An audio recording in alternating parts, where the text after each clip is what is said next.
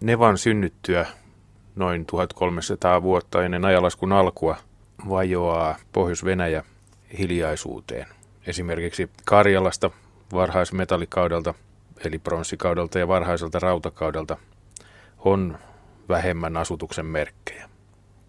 Toisaalta oletetaan, että tilanne korjautuisi, jos järjestelmällisesti alettaisiin etsiä elon merkkejä, mutta tällä hetkellä Karjalan pronssikausi on hyvin niukkalöytöinen. Kirveitä ja muita esineitä toki löytyy, mutta kovin aktiivista ei kaupankäynti näytä olleen. Tyhjöt täyttyy ja niin Karjalankin kantautui uusia kulttuurivaikutteita Volgan yläjuoksun ja Okan seudulta. Erilaisia tekstiilikeramiikan ja asbestikeramiikan ilmiöitä muun muassa. Tekstiilikeramiikka on tekstiilipäällysteisen muotin päälle tehtyä keramiikkaa. Usein sitä pidetään saamelaisten tekemänä. Joka tapauksessa se liittyy itäiseen pronssikulttuuriin. Tällä tavalla tehtiin keramiikkaa tekstiilipäällysteisen muotin päällä siis paitsi Volgan yläjuoksulla, mistä se Suomeenkin tuli, niin Kiinassa. Tekstiilikuvio on voitu saada aikaan myös leimasimilla. Suomessa tätä tekstiilikeramiikkaa tavataan Oulujoella, Pohjois-Karjalassa ja Saimaan alueella. Noin tuhat vuotta ennen ajanlaskumme alkua suomalais-ugrilainen kieliperhe alkoi hajaantua asutuksen ohennuttua niin paljon, ettei enää syntynyt kokemusperäistä tietoa siitä, mitenkä naapurit puhuivat sitä alkuaan samaa kieltä. Suomalaisugrilainen kantakieli alkoi jakaantua ja sen pohjalta syntyivät yhtäältä Itämeren suomalaiset, Volgan suomalaiset ja permiläiset kielet ja toisaalta kieliperheen unkarilainen haara jäi toistaiseksi Itä-Euroopan ja Aasian aroseuduille. Aroseuduilla taas sodat olivat tavallisia ja niiden seurauksena kansat sekoittuivat, voimistuivat ja hävisivät kokonaan. Unkarilaiset ovatkin säilyneet kansakuntana, mutta heidän kieleensä on vuosituhansien aikana tullut uutta aineistoa sillä tavoin, että suomalaiselle Unkari on kyllä täysin vieras kieli. Kielen päätekijöiden, kieliopin ja sanojen taivutuksen yhtäläisyydet ovat kuitenkin kiistattomat, ja joitakin arkaistisia sanoja löytyy, sellaisia kuin käsi, silmä, jalka, kala, vesi, tuli ja niin edelleen. Niiden kohdalla yhtäläisyys kielten välillä on yhä silmiin pistävä. Unkarilaisten osalta emme pääse kovin pitkälle Venäjän vaiheiden kartottamisessa, mutta sen sijaan apua löytyy yllättävältä suunnalta Assyriasta. Assyrialaiset tunsivat varsin hyvin Pohjolan olot. Heidän versionsa Gilgamesh-epoksesta, joka on kirjattu ylös joskus vuoden 700 paikkeilla ennen ajanlaskun alkua, sisältää tietoa noin 2400 vuotta ennen ajalaskun alkua eläneestä Urukin kaupungin kuninkaasta Gilgameksesta. Hänet laitetaan siinä kulkemaan maan ääriin Pohjolaan ja tuomaan sieltä Mesopotamiaan taru suuresta tulvasta. Gilgamesh-epoksen mukaan siis suuri tulva ei olekaan tapahtunut Mesopotamiassa, vaan kaukana, kaukana pohjoisessa – paikassa, jossa Shamash Jumala, eli auringon Jumala, ei hallitsekaan maassa, jossa aurinko ei nouse. Ja sitten kun se nousee, niin se eipä, eipä laskekaan enää. Kiertää vaan yhden vuoren takaa vaaka suoraan ympyrän ja palaa takaisin hetkeksi sinne saman vuoren taakse lähteäkseen jälleen uudestaan matkaan sieltä. Sen paikan nimi, jossa Gilgameksen selitetään käyneen, on akkadin kielellä Nagu, joka tarkoittaa saarimaata. Naguun voisi leikkisästi kääntää myöskin Holmgård, saarela, eli sama sana, jota viikingit käyttivät oletettavasti Novgorodin varhaisversioista. Siellä asui hänen kaukainen sukulaisensa Utnapistim, eli raamatun Noa. Noalta Utnapistimilta Gilgames kävi kysymässä ikuisen elämän salaisuutta. Kaikki Mesopotamiasta löydetyt meripihka, hippuset on tunnistettu balttilaisiksi. Ja Baltiasta taas löytyy Shamash-jumalan matkapatsaita, pieniä pronssisia keihäänheittäjän patsaita. Vaikuttaa siis siltä, että jonkinlainen yhteys olisi Baltian, Etelä-Venäjän ja Assyrian välillä vallinnut 700-luvulla ennen ajanlaskun alkua, taikka ehkä jo sitten pyramidien rakentamisen aikaa 2400 ennen ajanlaskun alkua, jolloin Gilgameksen tiedetään eläneen 700-luvulla. Etelä-Venäjän arot olivat kimmeriläisten hallussa. Kimmeriläisistä kertoo muun muassa Homeros Odysseian 11 kirjassa. Sieltä voi lukea, että kimmeriläiset elivät sumun ja pimeyden maassa asutun maailman ulkolaidalla. Myöskin Herodotos tuntee kimmeriläiset. Historiateoksensa neljännessä kirjassa hän kertoo, että kimmeriläiset olivat Etelä-Venäjän varhaisia asukkaita, jota aluetta sitten kutsuttiin Skyyttiaksi. Mutta Herodotos tietää useita paikan nimiä, joissa kimmeriläisten nimi vielä esiintyy, kuten kimmeriläisten Bospori eli Kertsin salmi, joka johtaa Asovanmerelle ja monet monet muut paikat. Kimmeriläiset olivat hyvin sotaista kansaa ja heistä tavataankin merkintöjä heidän hyökkäystensä yhteydessä. Ensimmäinen tarkkaan ajoitettavissa oleva tieto heistä on vuodelta 714 ennen ajanlaskun alkua, kun kimmeriläiset hyökkäsivät Urartun alueelle nykyiseen Armeniaan, silloiseen Assyriaan. Vuonna 705 ennen ajanlaskun alkua assyrialaiset onnistuivat lyömään kimmeriläiset perin pohjin siitä huolimatta, että kuningas Sargon toinen kuoli tässä taistelussa. Sen jälkeen kimmeriläiset käänsivät huomionsa vähän Aasiaan ja ryöstivät muun muassa Sinopen kaupungin Mustanmeren etelärannalta. Sitten he hyökkäsivät kuuluisaa kuningas Midasta vastaan ja valtasivat Frygian vuosina 696-695 ennen ajanlaskun alkua. Vuonna 679 kuningas Assar Haddon ajoi kimmeriläiset ulos Assyrian valtakunnasta. Vuonna 652 kimmeriläiset valtasivat Lyydian pääkaupungin Sardeksen, paikan jossa standardimetalliraha oli keksitty samoihin aikoihin. Lyydian kuningas Alyattes, jonka valtava kumpuhauta on lähes pyramidin kokoisena yhä nähtävissä Sardeksessa, kävi sarjan taisteluita kimmeriläisiä vastaan vuosien 637 ja 626 välillä ennen ajanlaskun alkua ja sai heidät katoamaan maailman kirjoista. Siis kimmeriläiset katoaa tyhjään vuonna 626 ennen ajanlaskun alkua. Näinhän ei tietenkään kaiketi ole asia, vaan jonnekinhan he menivät.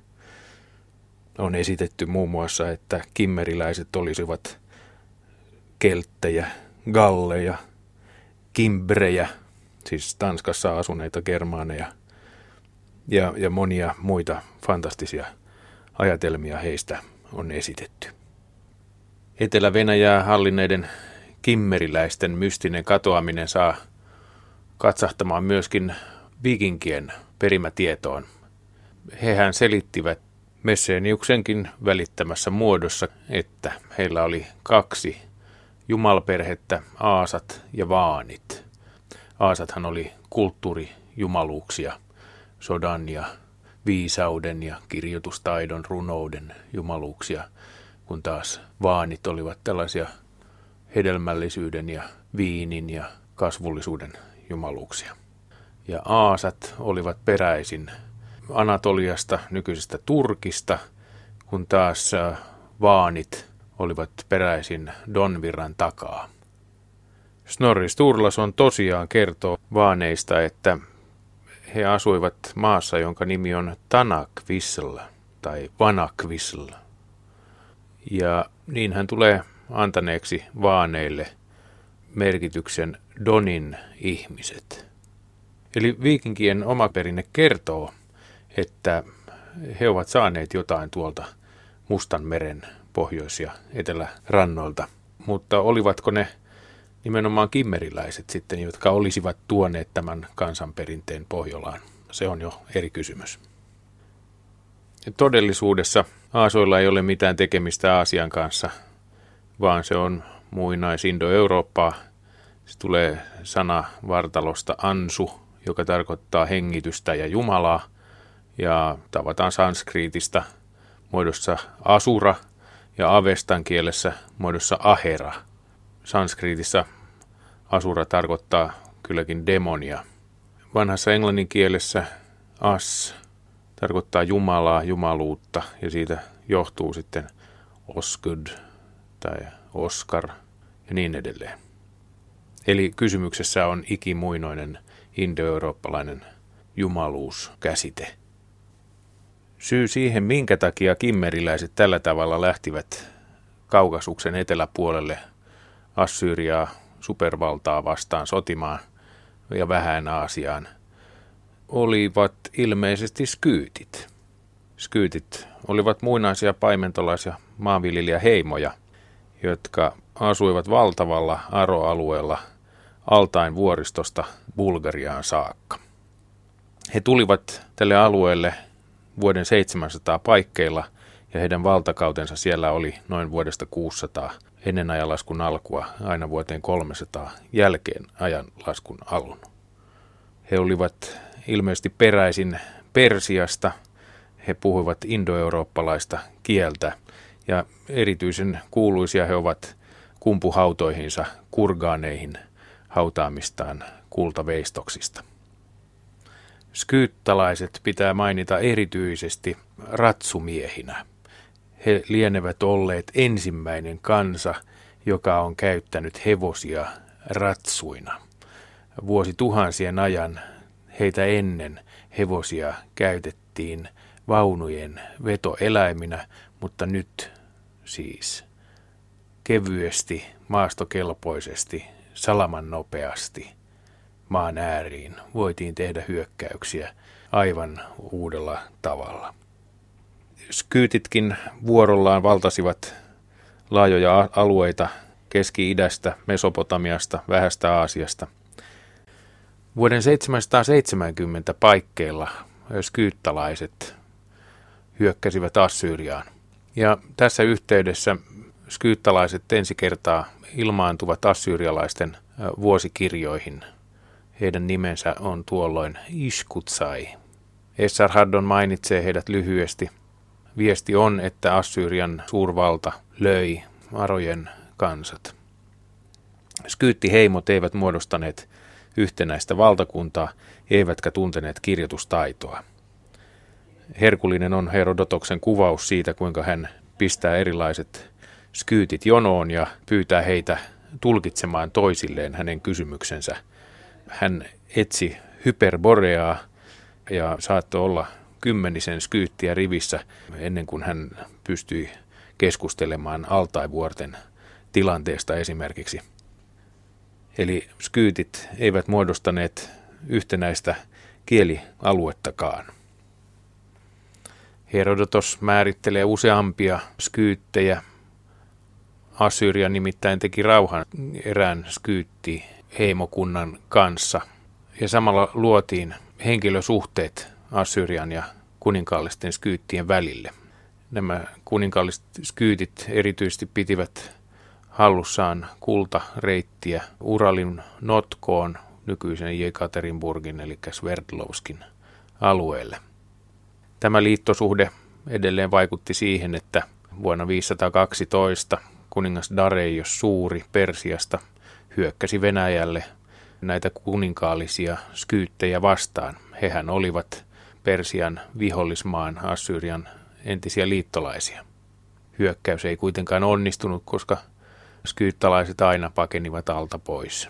Ja lopulta nääntyneet persialaiset joutuivat vetäytymään Etelä-Venäjältä. Mutta tämä hyökkäys on yksi niitä syitä, minkä takia Herodotos kirjoitti oman historiateoksensa ja minkä takia hän myöskin vieraili laajalti eri puolilla Etelä-Venäjää. Herodotos kertoo Skyyttien valtakunnasta, että se ulottui Tonavan suulta 20 päivän ratsastusmatkan verran itään Donjoelle. Eli siis koko Mustan meren pohjoisranta olisi ollut heidän hallussaan. Tämähän oli tietysti vain pieni osa koko Skyyttien maasta. Ulottuihan se Altaivuorille nykyisen Kiinaan saakka. Mahdollisesti skyyttalaisten muistona puolen Venäjän jokien nimet ovat yhä iranilaista alkuperää.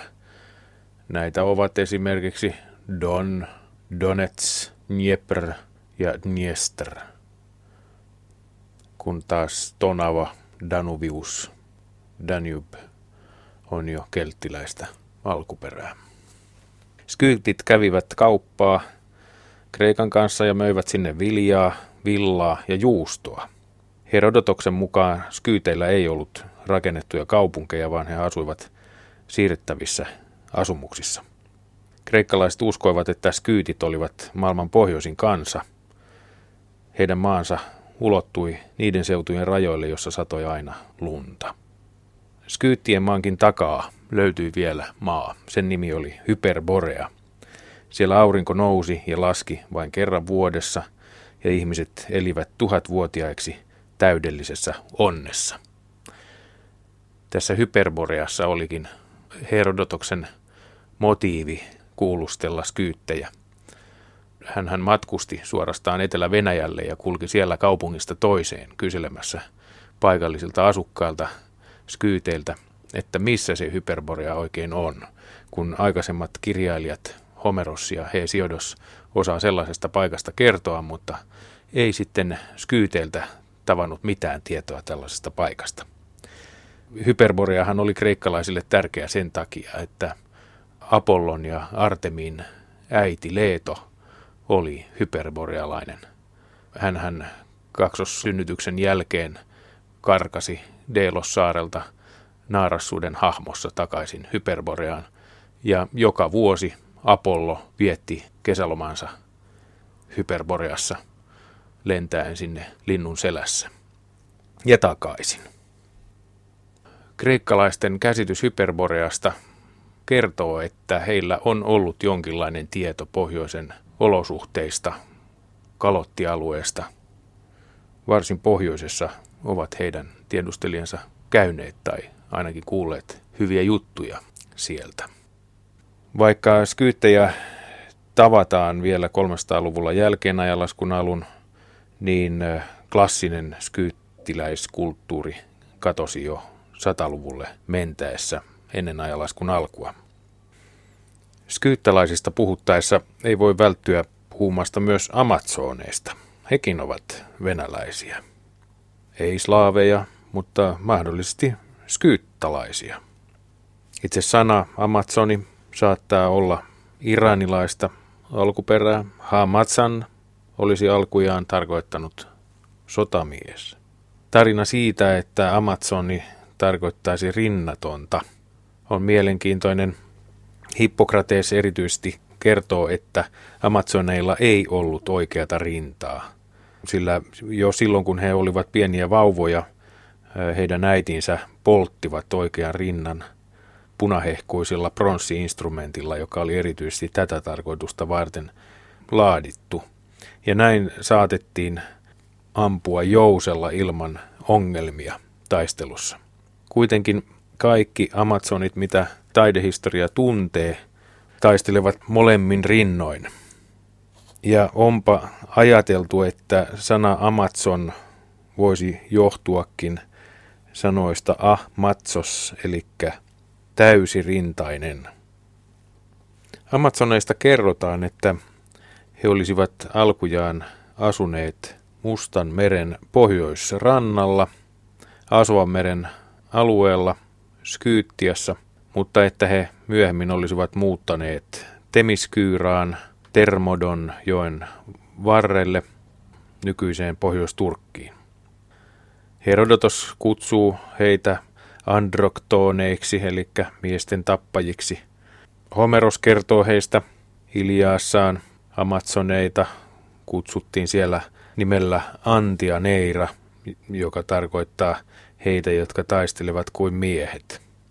Myöskin Argonauttien tarussa, joka lienee Trojan sotaakin vanhempi tarina matkasta Kreikasta Mustan meren itäpäähän kultaista taljaa hakemaan ja takaisin salaperäistä reittiä, mahdollisesti Volgaa tai ehkä Tonavaa pitkin kaartain ympäri koko Kreikan. Ja, ja paluu tapahtui siis väärästä suunnasta lännestä Kreikkaan loppujen lopuksi. Eräässä versiossa paluu tapahtuu eteläkautta koukaten Afrikka kiertäen. Versioita on monenlaisia. Argonautit kohtasivat Amazonit jo menomatkalla Lemnoksen saarella, matkalla Kolkkismaahan. He löysivät Lemnoksen vain naisten asuttamana ja kuningatar Hypsipyleen johtamana. Heidän selitetään valloittaneen Lyykian, mutta siellä heidät torjui Bellerofon, joka oli lähetetty heitä vastaan kuningas Jobateksen toimesta. Lyykian kuningas ajatteli, että pääsisi tällä tavalla Bellerofonista eroon. Hän toimi siis kuningas Davidin tavoin tässä. Amazonit myöskin hyökkäsivät frygialaisia vastaan. Frygialaiset saivat apuja Priamokselta, silloin vielä nuorelta mieheltä, Trojan prinssiltä. Vuosia myöhemmin, Trojan sodan loppuvaiheessa, Amazonit ottivat kuitenkin Priamoksen puolen kreikkalaisia vastaan trakialaissyntyisen kuningatar Pentasileijansa johtamana. Akilles lopulta tappoi Pentasileijan. Näinhän kerrotaan Etiopis runoelmassa, joka jatkaa siitä, mihinkä Ilias päättyy. Eräs Herakleen mahdottomista tehtävistä, mitä hän sai kuningas Euristeukselta, oli hankkia Amazoni kuningatar Hippolyteen, mikä siis tarkoittaa hän päästää hevosensa karkuun.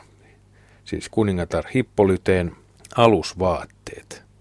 Tässä mahdottomassa tehtävässä Heraklesta auttoi hänen ystävänsä Teeseus, joka kantoi prinsessa Antiopeen Hippolyteen sisaren saalikseen, mikä sitten johti kostoiskuun Attikalle.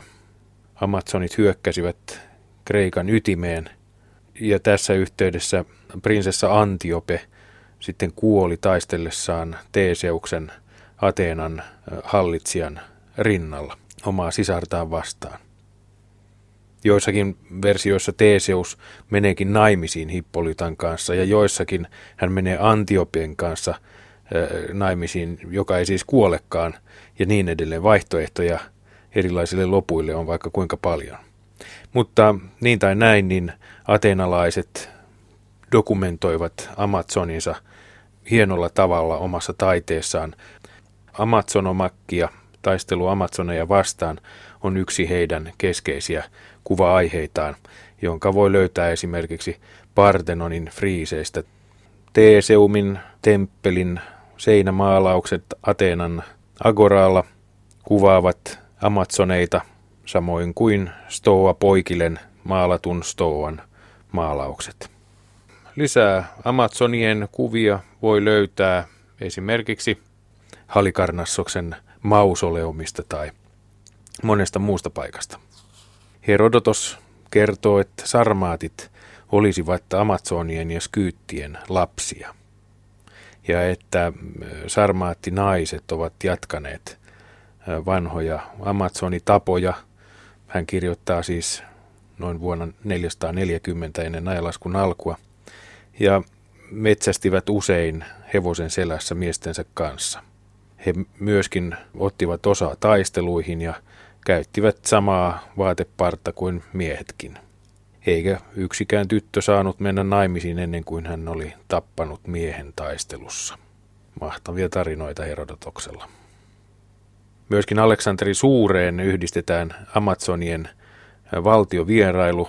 Amazonin kuningatar Talestris vieraili hänen luonaan ja eräiden tarinoiden mukaan Alexander lahjoitti hänelle lapsen. Pompeius kertoi taistelleensa Amazoneja vastaan Mitridateen sodan yhteydessä ensimmäisen vuosisadan alkupuolella ennen ajalaskun alkua. No, ovatko Amazonit pelkkää tarua? Eivät ole. Venäläinen arkeologi Veera Kovalevskaja osoittaa, että kun skyyttimiehet matkasivat maan ääriin taistelemaan tai metsästämään, oli nomadi naisten pakko osata puolustaa itseään, eläimiään, laitumiaan, lapsiaan. Sotimisen taito oli elinehto. Erityisesti sellaisina jaksoina, kun skyyttalaismiehet hyökkäsivät pitkäksi aikaa ulkomaille, kuten esimerkiksi vuonna 770 lähi 28 vuoden ajaksi. Mahdollisesti tässä olisi tosiasia pohja Amazonien esiintymiselle tarinoissa.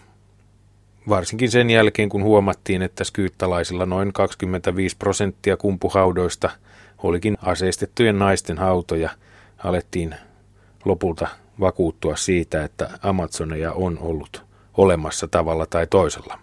Näitä hautoja tunnetaan nykyään Altai-vuorilta Sarmatiaan, Bulgariaan saakka. Arkeologi Janine Davis Kimball on etsinyt todisteita naissotilaiden alkuperästä Venäjän aroilla kaivamalla siellä naistaistelijoiden hautakumpuja. Ja geneettisissä testeissä eräskin 2300 vuotta vanha naissotilaan luuranko paljasti geeninsä. Hän oli DNAltaan vastaava kuin tämän päivän mongolilaiset tytöt kauempana idässä. Venäjän armeijan käyttämät naisjoukot toisessa maailmansodassa voidaan ehkä nähdä Amazonien tradition jatkajina. Herodotoksen tiedot ylettyvät yllättävän syvälle Venäjälle. Hän tuntuu kertovan Volgon ja Kaamajoen maisemista. Hän kertoo budineista, joita udmurtit paikalla nykyään Udmurtiassa asuvat haluavat ymmärtää vodineiksi. Budinit olisivat siis votjakkeja. Votjakit kuuluivat permiläiseen haaraan suomalaisugrilaisia kieliä. Budinit metsästivät, he eivät koskaan perustaneet valtiota, vaan ainoastaan löysän liiton eri udmurti-heimojen välille. Udmurtit elivät lähes suhteessa skyytteihin ja Herodotos kertoo geloneista, kreikkalaisten sukukansasta, jotka olivat asettuneet turkiskauppiaiksi Udmurtien budinien joukkoon. Geloneilla oli puukaupungit, joissa palvottiin Dionysosta ja siellä oli myöskin puutemppelit ja, ja niin edelleen. Herodotos antaa tarkat päivämatkat, että kuinka ja mistä sinne Budinien luokse pääsee, Gelonian kaupunkiin. Pohjoisemman Venäjän historiaan pääsee tunkeutumaan myöskin Ptolemaios Aleksandrialaisen, joka eli noin 150 jälkeen ajanlaskun alun, ja Takituksen, joka eli noin 100 jälkeen ajanlaskun alun avulla. He listaavat Baltian heimojen nimiä ja meripihkan kuuluisat keräjät, aistit olivat mahdollisesti länsibaltteja. Ja sitten he mainitsevat heimoja kuten Soudinoi ja Galindai, jotka sitten 1300-luvulla ilmaantuvat preussilaisina, siis balttilaisina heimoina. Ainoa käytettävissä oleva historiallinen lähde, joka ulottuu tuon Rooman keisariajan taakse – on Herodotos, joka Venäjän yhteydessä kertoo Neuri-nimisistä ihmisistä. Herodotoksen tarinan mukaan Neurit joutuivat ajetuksi pois omasta maastaan 500-luvulla ennen ajanlaskun alkua, koska valtava käärmeiden paljous ryöstäytyi irti.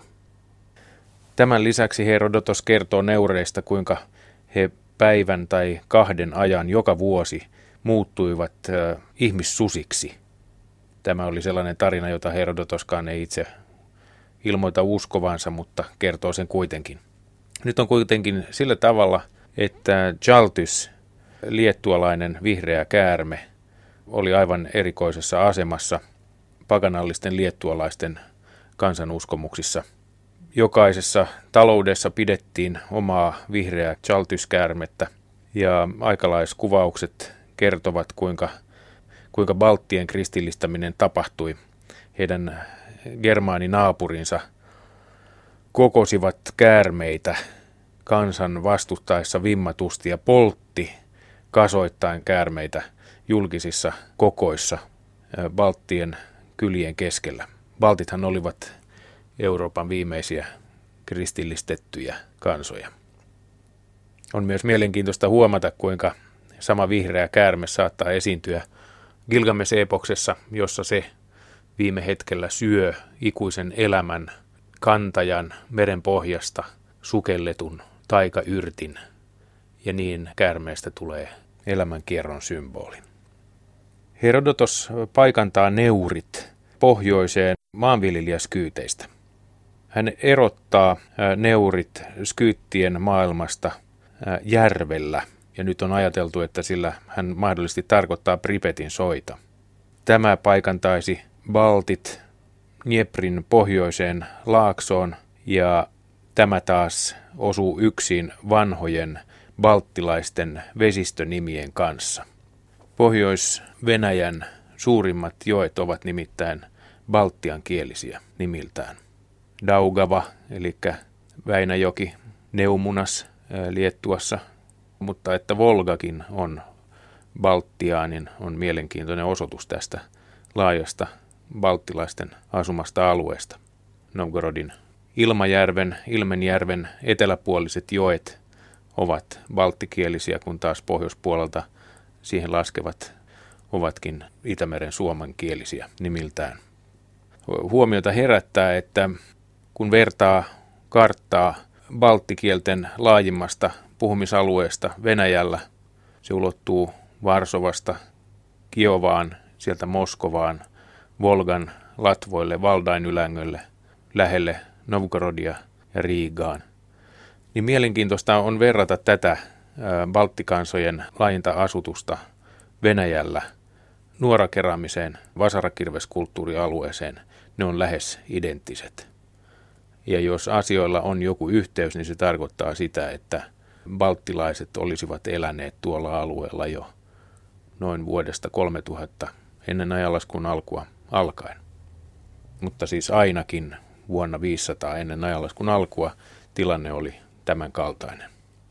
Jordanes kirjoitti teoksensa Getika, eli Goottien historia, de origine actibusque getarum, vuonna 551 jälkeen ajanlaskun alun. Ja siellä hän tulee maininneeksi myöskin Goliad-baltit. He löytyvät Okavirran yläosista, siis Moskovan alueelta, ja sieltäpä tavataan baltian kieltä puhuvia vielä keskiajallakin. Tässä näkisimme siis myöhäisen osoituksen baltilaisesta asutuksesta Keski-Venäjällä. Viimeiset Okajoen baltit olivat nimeltään Galindai. Jordanes taas kertoo Goliad balteista ja Herodotos kertoo gelonialaisista, kreikkalaisten indoeurooppalaisesta sukukansasta. Tekee tosiaan mieli laittaa yhtäläisyysviivat näiden kaikkien välille ja näin saamme valtavan balttilaisen pysyvyyden Keski-Venäjällä. Noin vuonna 660 ennen ajanlaskun alkua Itämeren alueella tapahtui jotain unohtumatonta. Taivas putosi, aurinko ja kuu sammuivat. Mistä oli kysymys? Vastausta on etsitty Saarenmaalta, Virosta. Sieltä löytyy neliökilometrin alueelta yhdeksän meteoriittikraateria. Niistä laajin on halkasijaltaan 110 metriä ja siinä olevaa järveä kutsutaan Kaalijärveksi. Laskelmien mukaan meteoriittiklusterin nopeus on ollut jopa 20 kilometriä sekunnissa ja massa lähemmäs 100 tonnia. Viiden tai kymmenen kilometrin korkeudessa alkuperäinen meteoriitti oli hajonnut osiinsa ja niistä suurin aiheutti kraaterin, joka on 22 metriä syvä. Kahdeksan pienempää kraateria vaihtelevat halkasijaltaan 12-40 metriin ja syvyydeltään yhdestä neljään metriin. Siinä tuli parin panssarivaunun verran rautaa maahan. Osuman energiamäärä on laskettu. Se on noin 80 terajoulea, eli 20 kilotonnia TNTtä, mikä vastaa Hiroshiman atomipommia. Dolomiittikivet vain lentelivät räjähdyksen voimasta. Metsä paloi osumakohdan ympäristöstä 12 kilometrin laajuiselta alueelta. Ei ihme, että on ajateltu tällaisen tapahtuman jääneen ihmisten mieliin. Kaalijärvestä tulikin Pyhäjärvi ja on arkeologista todistusaineistoa, että paikkaa on käytetty uhritoimituksissa satojen vuosien ajan. Kaalinjärvi ympäröitiin muurilla jo varhaisella rautakaudella. Muurin pituus on noin 470 metriä ja sen leveys on 2,5 metriä ja korkeus ainakin 2 metriä. Myös suomalaiset taitavat tietää tästä jotain. Nimittäin näyttää siltä, että Kalevalassa sen loppuhuipennus runoissa 47, 48 ja 49 kerrotaan tästä tapahtumasta 2660 vuoden takaa. Louhi, paha noita, varastaa auringon ja tulen ihmisiltä ja aiheuttaa täydellisen pimeyden. Kysymyksessä on louhen kosto sen takia, että Sampo on ryöstetty. Pohjolan emäntä lähettää Kalevalan väelle tauteja ja karhun surmaamaan karjan. Sitten hän piilottaa kuun ja auringon sekä varastaa tulen. Ukko, taivaan Jumala, tilaa uuden auringon. Ilmatar tekee sen kipinästä. Tämä ilman neitsyt aloittaa uuden auringon valmistamisen, mutta kipinäpä putoakin taivaalta ja osuu maahan. Aluen tai Kalevan järveen ja aiheuttaa vedenpaisumuksen. Suomalaiset sankarit Väinämöinen ja Ilmarinen näkevät tulipallon putoavan jonnekin Nevajoen taakse. Tämä on mielenkiintoista. Kummalta puolelta Nevaa asia nyt on tarkasteltu. Nevahan on 75 kilometrin pituinen U, eli sen takaa näkee kaikki ilmansuunnat. Sankarit soutavat tulen suuntaan ja lopulta he saapuvat suunnattoman metsäpalon reunaan. Väinämöinen ja Ilmarinen palauttavat tulen ja Väinämöinen pakottaa Pohjolan emännän palauttamaan auringon ja kuun taivaalle.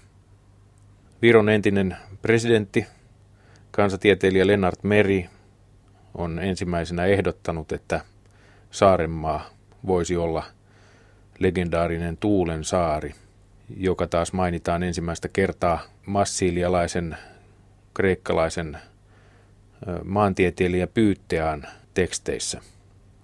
Lennart Meren mielestä tuule muistuttaa aivan liikaa suomen kielen sanaa tuli ja se saa hänet yhdistämään Pyytteään tarinan Saarenmaan Kraaterijärven syntytarinaan. Kaalissahan virolaisten mukaan aurinko meni levolle. Saarenmaan Kaalinjärven rautameteoriitin ympärille perustettiin kukoistava rautateollisuus. Ja oikeastaan meteoriitin putoaminen noin 660 ennen ajalaskun alkua olikin rautakauden alkupaukku